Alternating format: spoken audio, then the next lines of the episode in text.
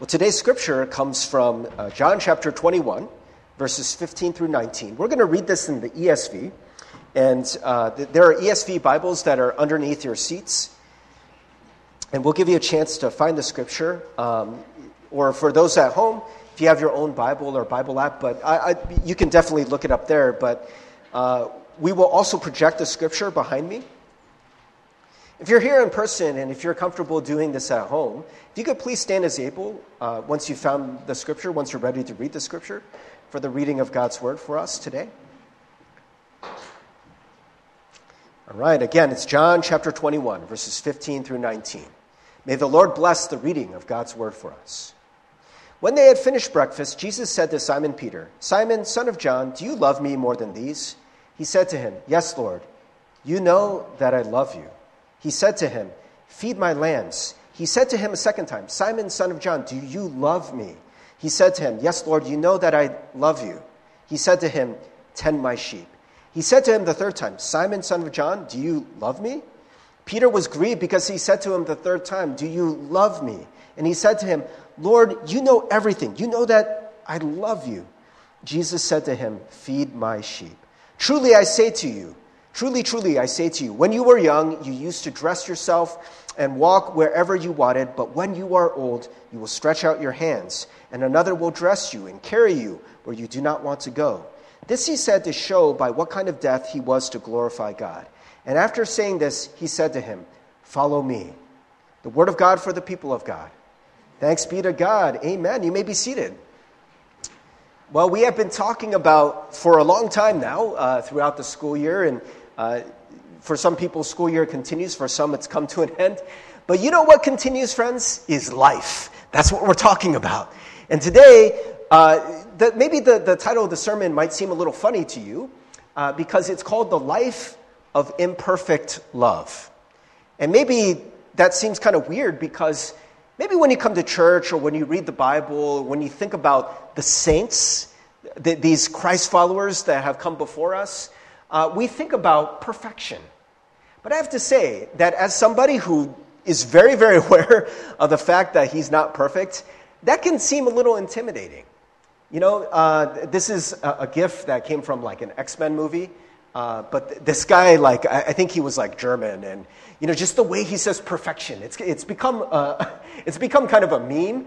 Uh, but it, it's like this this very kind of like fitting meme, I think, for a reason, where it's this guy who like looks kind of stiff and intimidating and, you know, vaguely German. And it's like perfection, you know? And that's kind of how I feel about perfection. It's kind of cold.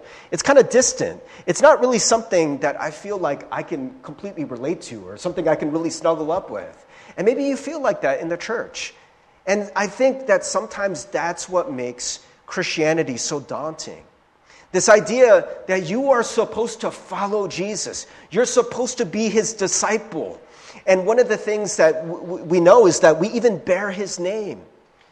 You know, Christian, Christian, little Christ, that's what we are supposed to be. We are supposed to become like him, right? In the way that we love other people. And again, that might seem incredibly intimidating. And friends, I, you know, I, I, don't, I don't think this is necessarily what this message is about, but it's been said before. It's, it's said all the time. How sometimes the witness of uh, uh, Christianity is damaged by Christians, right? By people who bear that name and who fall so short of loving like Jesus. And I think one of the things that maybe drives people crazy is that maybe there's a, a, subtle, either stated or it's just kind of implied, like an arrogance that the world feels sometimes, where they feel like Christians try to present themselves as perfect, right? They try to act like they have it all together, try to act holier and more loving than they really are, and then they just see the hypocrisy, they see the failures, right? And friends, I, I know that's something that I feel very acutely. And so, friends, I, I, I want to say that this is what today's message is about. How do we proceed? How do we walk through that? Knowing that we're not perfect, but knowing that there is an expectation, there is a call for us to become more perfect. It's something that I say every Sunday morning, right? I say, you know, God accepts you as you are, but he loves you enough that he doesn't want to leave you there, right? And that's th- these, these twin truths that we're trying to hold together. That God already knows that you're imperfect, right? And you don't need to shrink away from God. You don't need to hide from God. You can be with God. But there's a hope that we can be better. Uh, j- just a couple days ago, I was meeting with a group of uh, Asian American uh, uh ministers and just people who are uh, involved in, in churches uh, just around this metro Detroit area. And actually, Sarah Chang was a part of this. I don't know if you guys have met Sarah. Sarah's over here. Uh, she's awesome. I hope you guys get to meet her. And, and, and I actually told her I was going to share this story. But she shared a devotion uh, that was from Acts chapter 9. It's kind of a neat story. I, I want to encourage you guys to read the story on your own. It starts in verse 36 about a disciple named Tabitha. We're not going to go over the whole story, but what was kind of interesting was um, Sarah led us in this thing called Lectio Divina, which is like as you're reading, just whatever words kind of pop out to you, you just kind of call it out. You just kind of acknowledge you know, wh- whatever it is that sort of like pings for you. And um, one of the things that, that uh, one of the ministers there pointed out was this part right here, the very beginning, where it says, Now there was a, in Joppa a disciple named Tabitha, which translated means Dorcas. She was full of good works and acts of charity. We actually read it in the NIV. In the, in the NIV, it says, uh, She was always doing good and helping the poor. She was always doing good and helping the poor. And it's something that he just pointed out that he was like, yeah, I, I just, this kind of pinged to me because I know that sometimes I do good. You know, sometimes I help the poor, you know, when I think about it.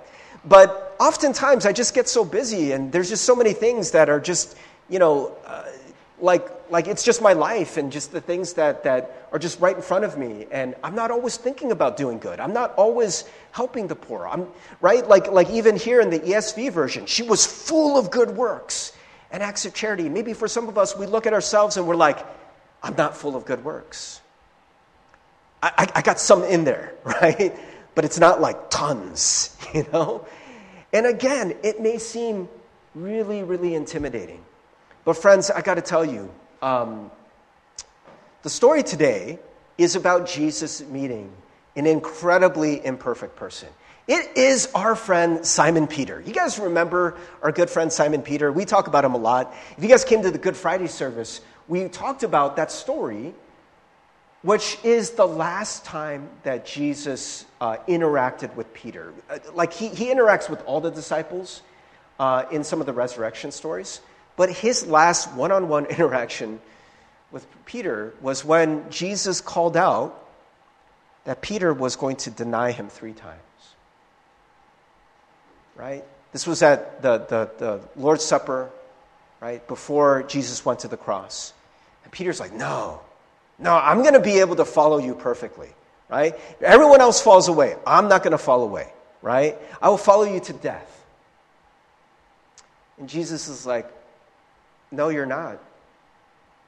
Before this night is through, you're going to deny me three times. Not once, not twice, three times. And that's exactly what happens, right? Jesus is being brought to trial. Peter's outside warming himself. And several people come up to him and ask him, Hey, I recognize you. You, you, you know this Jesus guy. He's like, No, no, no. I wasn't with him. Oh, you're no, no, no. You're one of the disciples. No, no. And the third time he draw, he calls curses down. He says, I do not know the man. And it's at that moment that the cock crows, right? That the, the, the, the symbol, before the cock crows, before the night is done, you will deny me three times. And so here we have this story, um, which it, it's kind of interesting because Peter, he's already seen the resurrected Christ according to um, the record in John, he's already seen him twice. And the first time, actually, Jesus uh, breathes on the disciples, Peter included, receive the Holy Spirit, right? And, and you know, go forgive people as I have forgiven you, right? And, and, and it's kind of like, sort of like the John version of, uh, of Acts, of Pentecost you know, and, and, and this receiving of the Holy Spirit. You would think now they are ready. They are ready to commence ministry. They are ready to go out into the world. And we know that they will eventually, right? They're going to go out and they are going to tell people about Jesus boldly. But it's very interesting at the beginning of this passage. That's not quite what happens. It says, After this, Jesus revealed himself again to the disciples by the Sea of Tiberias. And he re- re- revealed himself in this way Simon Peter, Thomas called the twin, Nathanael of Cana in Galilee, the sons of Zebedee, and two others of his disciples were together. Simon Peter said to them, I'm going fishing. They said to him, We will go with you. They went out, got into the boat, but that, but that night they caught nothing. Okay. Friends, it's kind of weird, right? First of all, I just want to point out that throughout the Gospels, there are some really weird details that are just pointed out. And it's one of these things that um, I, am not saying this is definitive proof that, that these stories are real, but some of the things that are in there are just like so specific and like so kind of weird that it just kind of makes you think that like you wouldn't write this unless it actually happened. And this whole conversation just is kind of weird to me. Like they're just sitting around, right? You know, probably just in awe, like, dude, we just saw Jesus twice, right? What are we gonna do? What are we gonna do? And Peter's like, I don't know about y'all. but I'm going fishing. What is going on? Why does he say that? Friends, if you can put yourself in Peter's shoes, just imagine, right? You failed Jesus three times. I mean, he's probably feeling mad uncomfortable. What do you do when you feel uncomfortable? What do you do? What do you do? Do you go do something adventurous and bold for the kingdom of God? Or do you do something really, really familiar? Right? Friends, I, I want to ask you uh, what do you tend to do when you fail? Probably you're like Peter. You're going to do something that's familiar. Peter is a fisher person, right? He's been doing it his whole life. That's how Jesus met Peter. He was fishing, right? But there's something very interesting. Remember when Jesus encountered Peter and he was fishing, what happened? He said, Come and follow me, right? He gives him an alternate path, right? And Peter leaves his nets behind. He says, Come and follow me, and I will make you fisher. Uh, I will make you, right, the disciples, fishers of men, fishers of people, right? He's giving them a new purpose, right? He's not supposed to be an ordinary fisherman anymore, right? But here's Peter. He has received the Holy Spirit. They have received this commission. And he, he can't do it. Instead, he falls on something absolutely familiar. I don't know what it is for you. Maybe for you it's Netflix, you know? When you're feeling stressed out, you just start scrolling, or YouTube, or whatever just kind of mindlessly watch cat videos or, you know, dogs who are greeting their owners who've come back from the military or I don't know what it is for you. Um, maybe it's a, a, familiar food. You know, you have a certain comfort food that you always eat whenever you're feeling down. You know, ice cream or, you know, th- there's some potato chips that, that you really like. You know, I, I saw someone, I'm not going to point out the person, uh, but I, I, saw some people going like this. That's me. That's me. I, that, that's what I do. Uh, I don't know. Maybe it's a nap.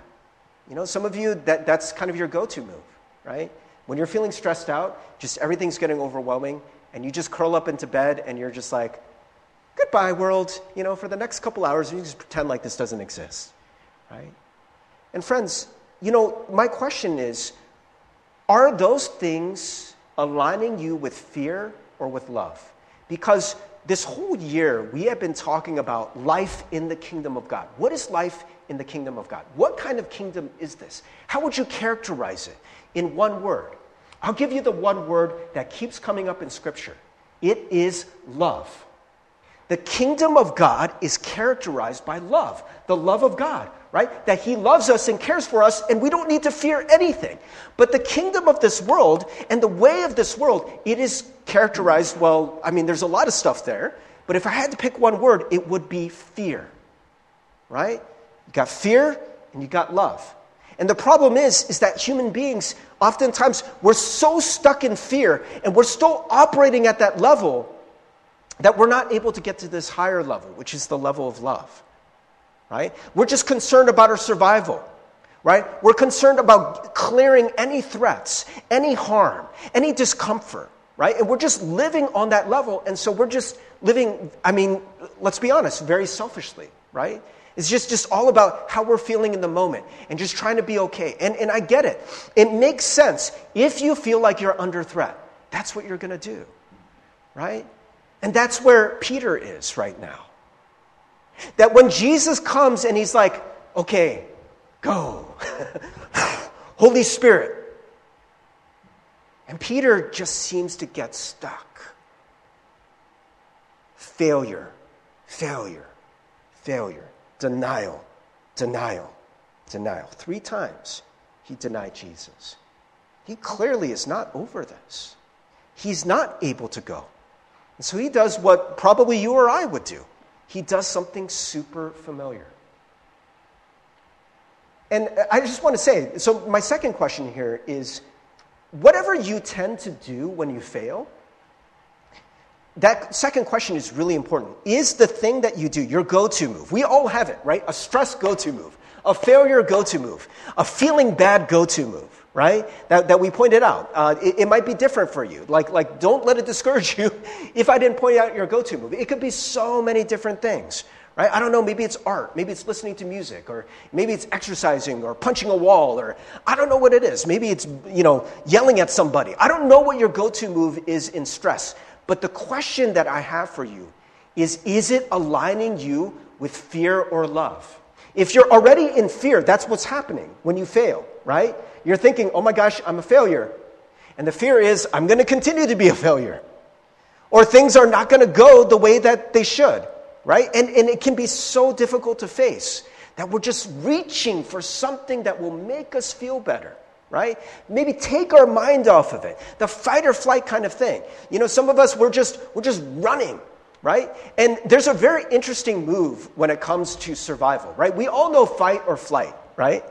And and and those are like the two most common. So like, you know, fighting would be getting angry about something, right? If there's somebody who who harms you or, you know, something that didn't go your way, you just get mad. You're like, this is stupid. Rah! Right? That's the fight, right? The flight is you run from it. You try to pretend it doesn't exist. You try to take your mind off of it, right? There's a third option. And in nature, it is the most extreme option, right? So fight or flight, think about like, like a gazelle, right? There's a lion. And, you know, maybe like it's like a really small lion. if the threat isn't that big, the gazelle can fight, right? Gazelle can kick the lion in the face, right?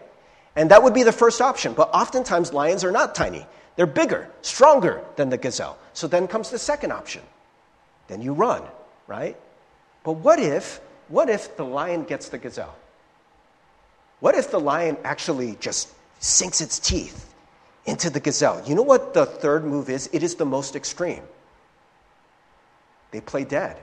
They just, like, like their eyes get glassy and they just it's not accepting their fate. You know what that is? It's, it's the hope that the lion will think they're dead and leave them alone. Right? Or maybe be like, okay, you're dead. I'll come back to you and I'll go get the other gazelle. Right? Because you're already dead. And so the gazelle is just sitting there. When the lion leaves, then it's like, okay, let's go, right?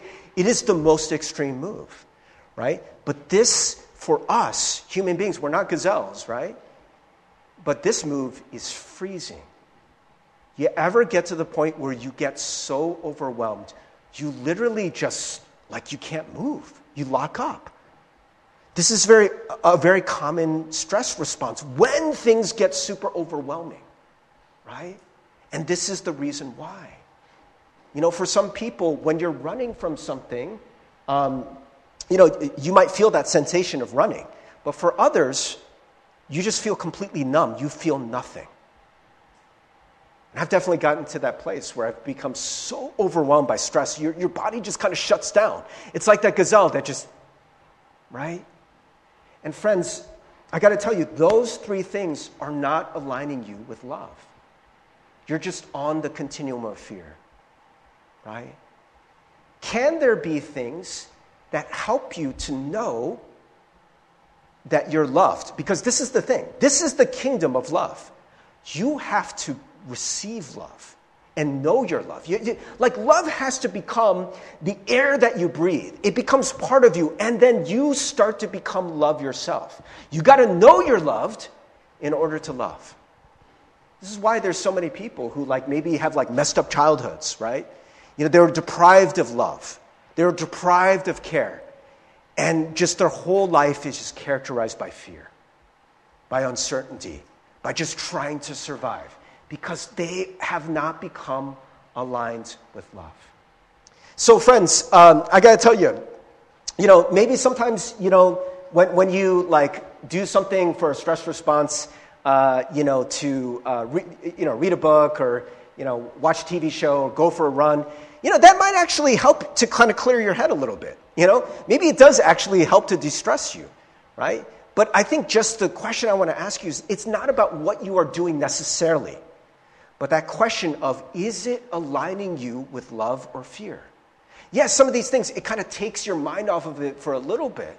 But maybe all you're doing without dealing with the fear underneath, you're just pushing it down.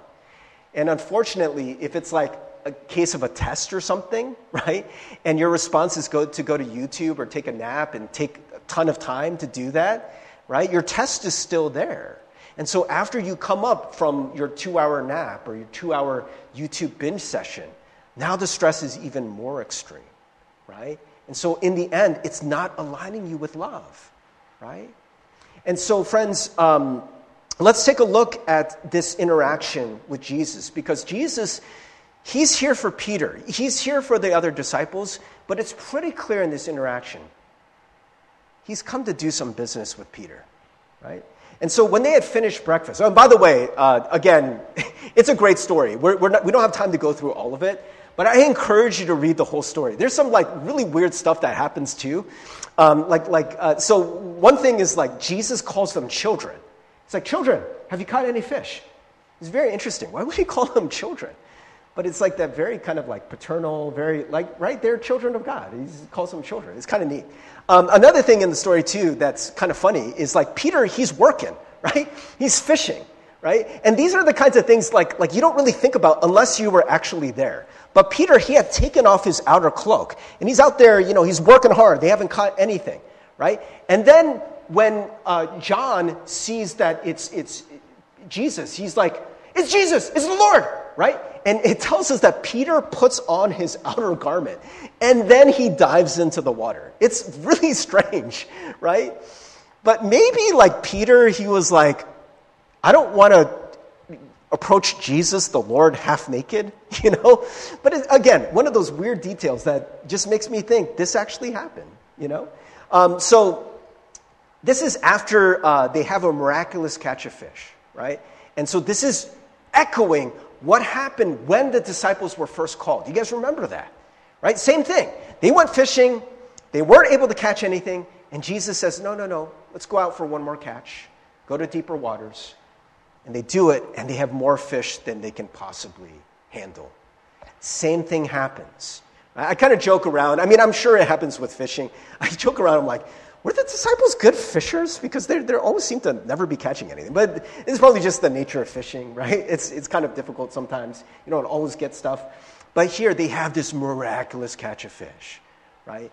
And so they find themselves, they're, they're on the beach, and they, they cook the, the, the fish, right? And they're eating it. And when they had finished uh, breakfast, Jesus said to Simon Peter, Simon, son of John, do you love me more than these.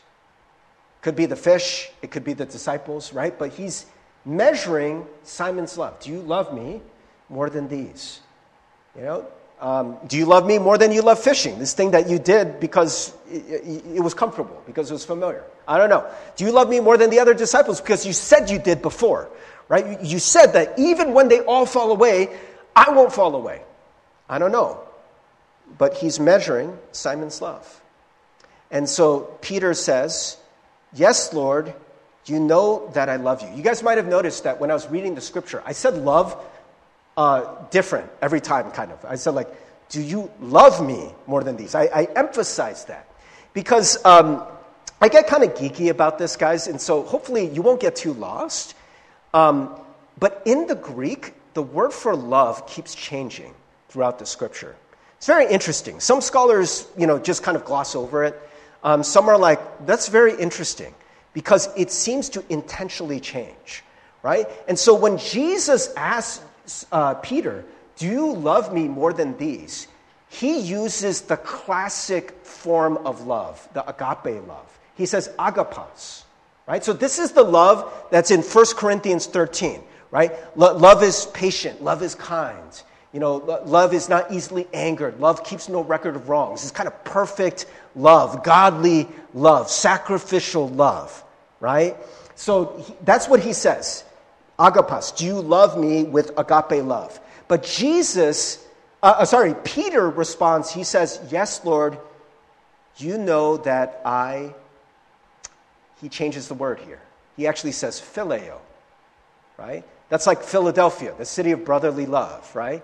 It's, it's like a fondness. It's still love, right? But a different kind of love, right? So he's like saying, like, it's almost like, you know, Jesus is saying, Do you love me? And Peter's saying, I like you, right? I'm fond of you, right? Very interesting, right? Could it be, I don't know, right? We're just implying here, but could it be that Peter knows I was not able to love you with agape love? I couldn't do it. I failed. So, Lord, you know that I'm just fond of you. I don't really love you. I don't have perfect love, right? And so Jesus says, Feed my lambs. Right? We're going to get back to this, uh, the meaning of Jesus' response. But then Jesus says a second time, Simon, son of John, do you love me? Again, agapas.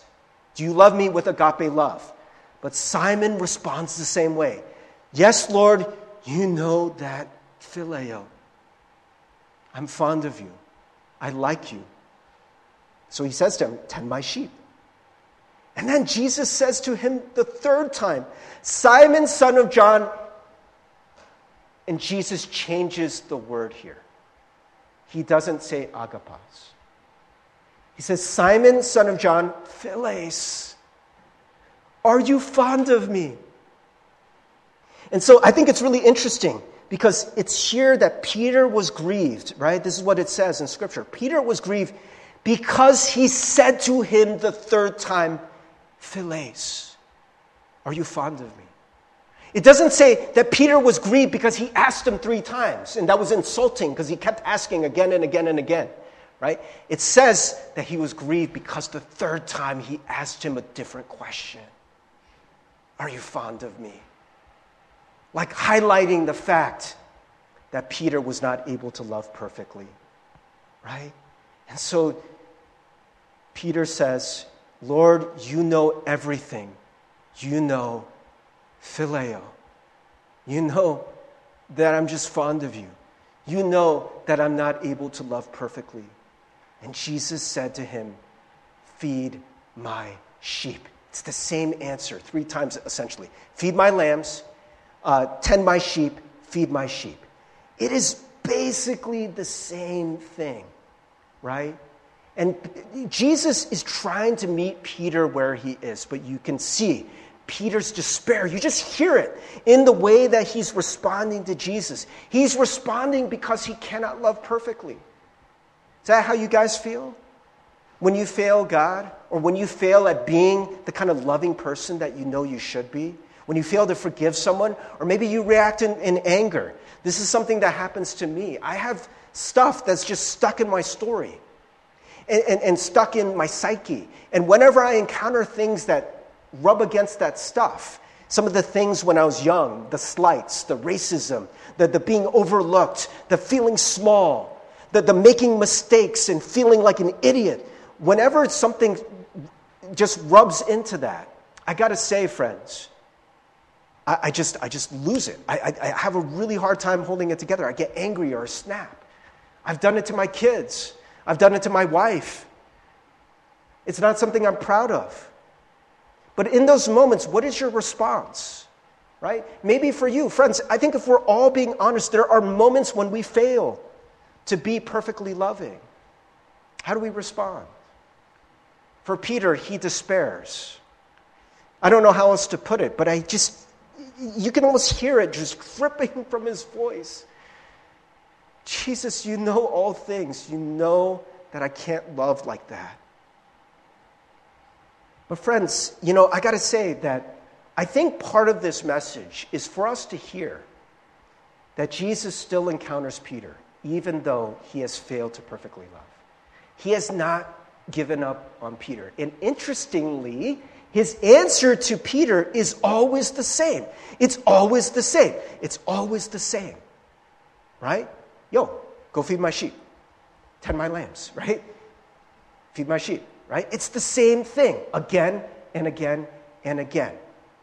And what's interesting is Jesus does a little kind of prophesying over Peter, right? And so he says, Truly, truly, I say to you, when you were young, you used to dress yourself and walk wherever you wanted. But when you are old, you will stretch out your hands, and another will dress you and carry you where you do not want to go. And we're told uh, here in verse 19, this he said to show but what kind of death he was to glorify God.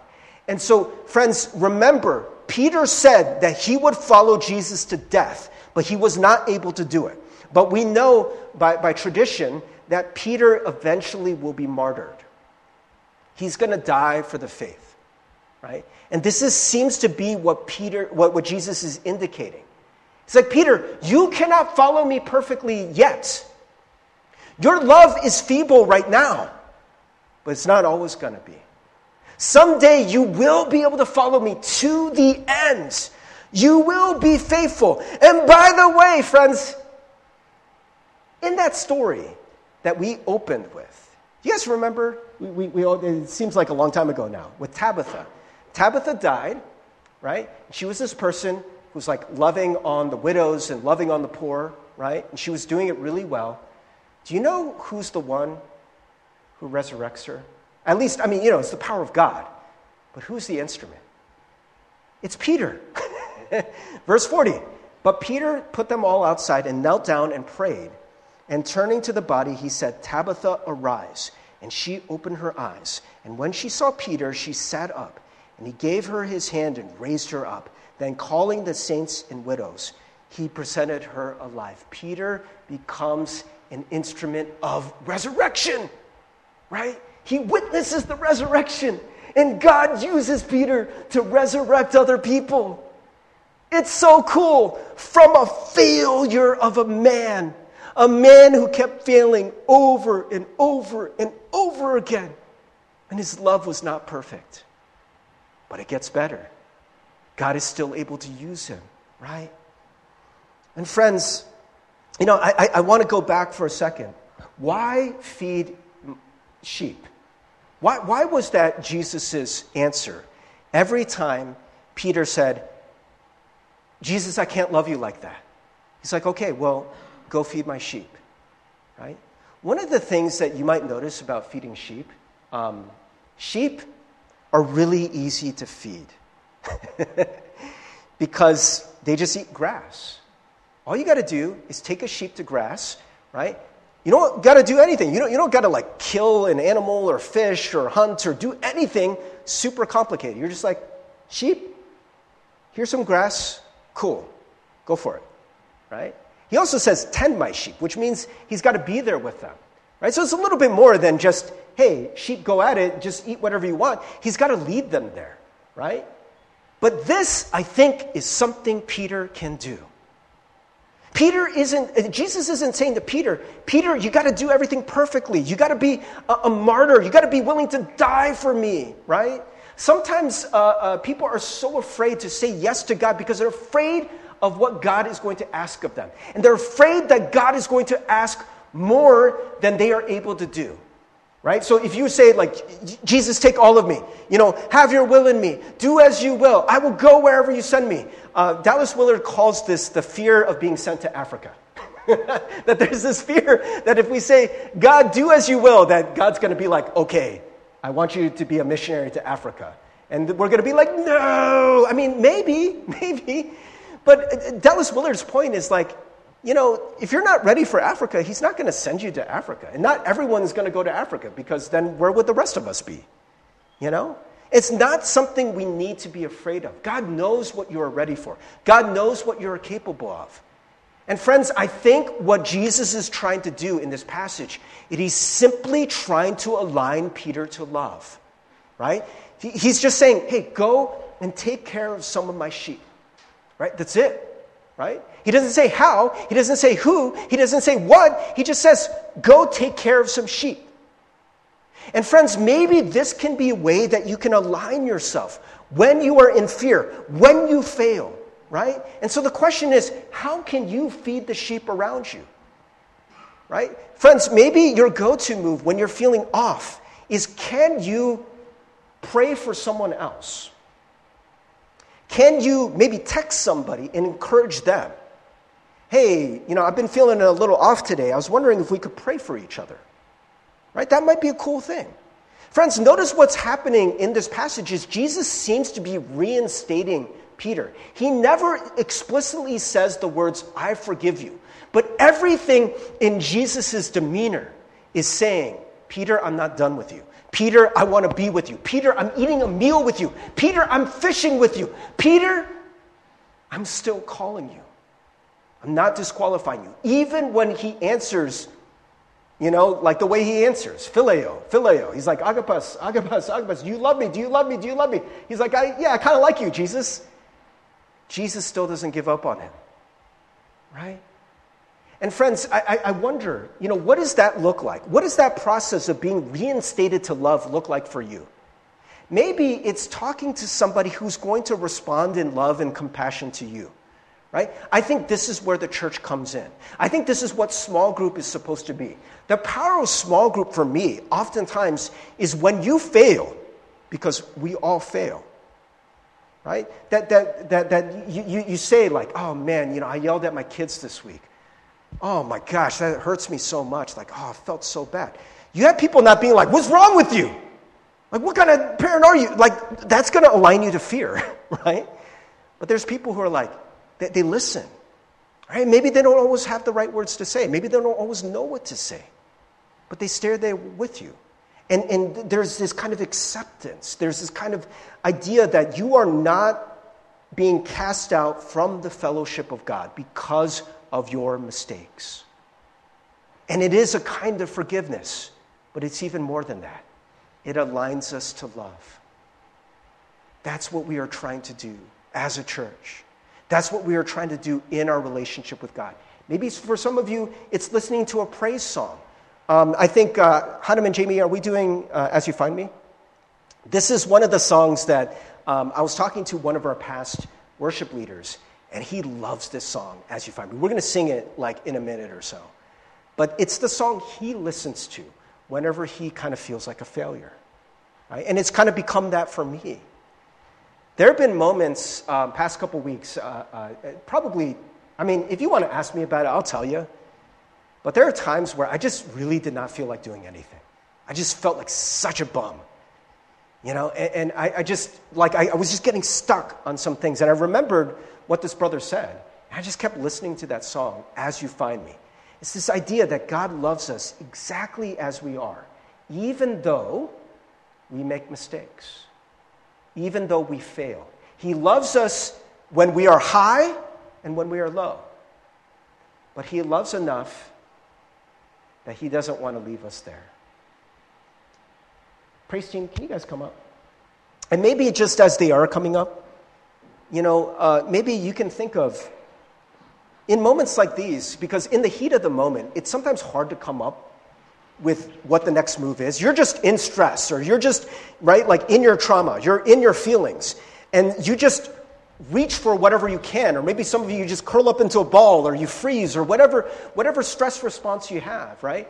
But maybe, friends, the more we can talk about this and the more that we can um, the more that we can dedicate ourselves to this purpose. We want to become aligned to the love of God. We want to become more loving. We want to become more like Jesus. Maybe you can kind of strategize right now. Maybe you want to put in your notes or just a reminder somewhere. What could be your go to move in the face of failure? What could help you to align yourself to the kingdom of love remind you you are loved, remind you you're a child of God. Right? You're, you're not just a random piece of space dust. You are God of the King who sent Jesus to die for you, who has never given up on you and never will. And so we can boldly go before the throne of God and we can confess when we've made mistakes. We, we, we, can face that. We can even go to other people and tell them, hey, I messed up. I'm really sorry I yelled at you. And, and we can align ourselves to this way of love again. Friends, let's pray.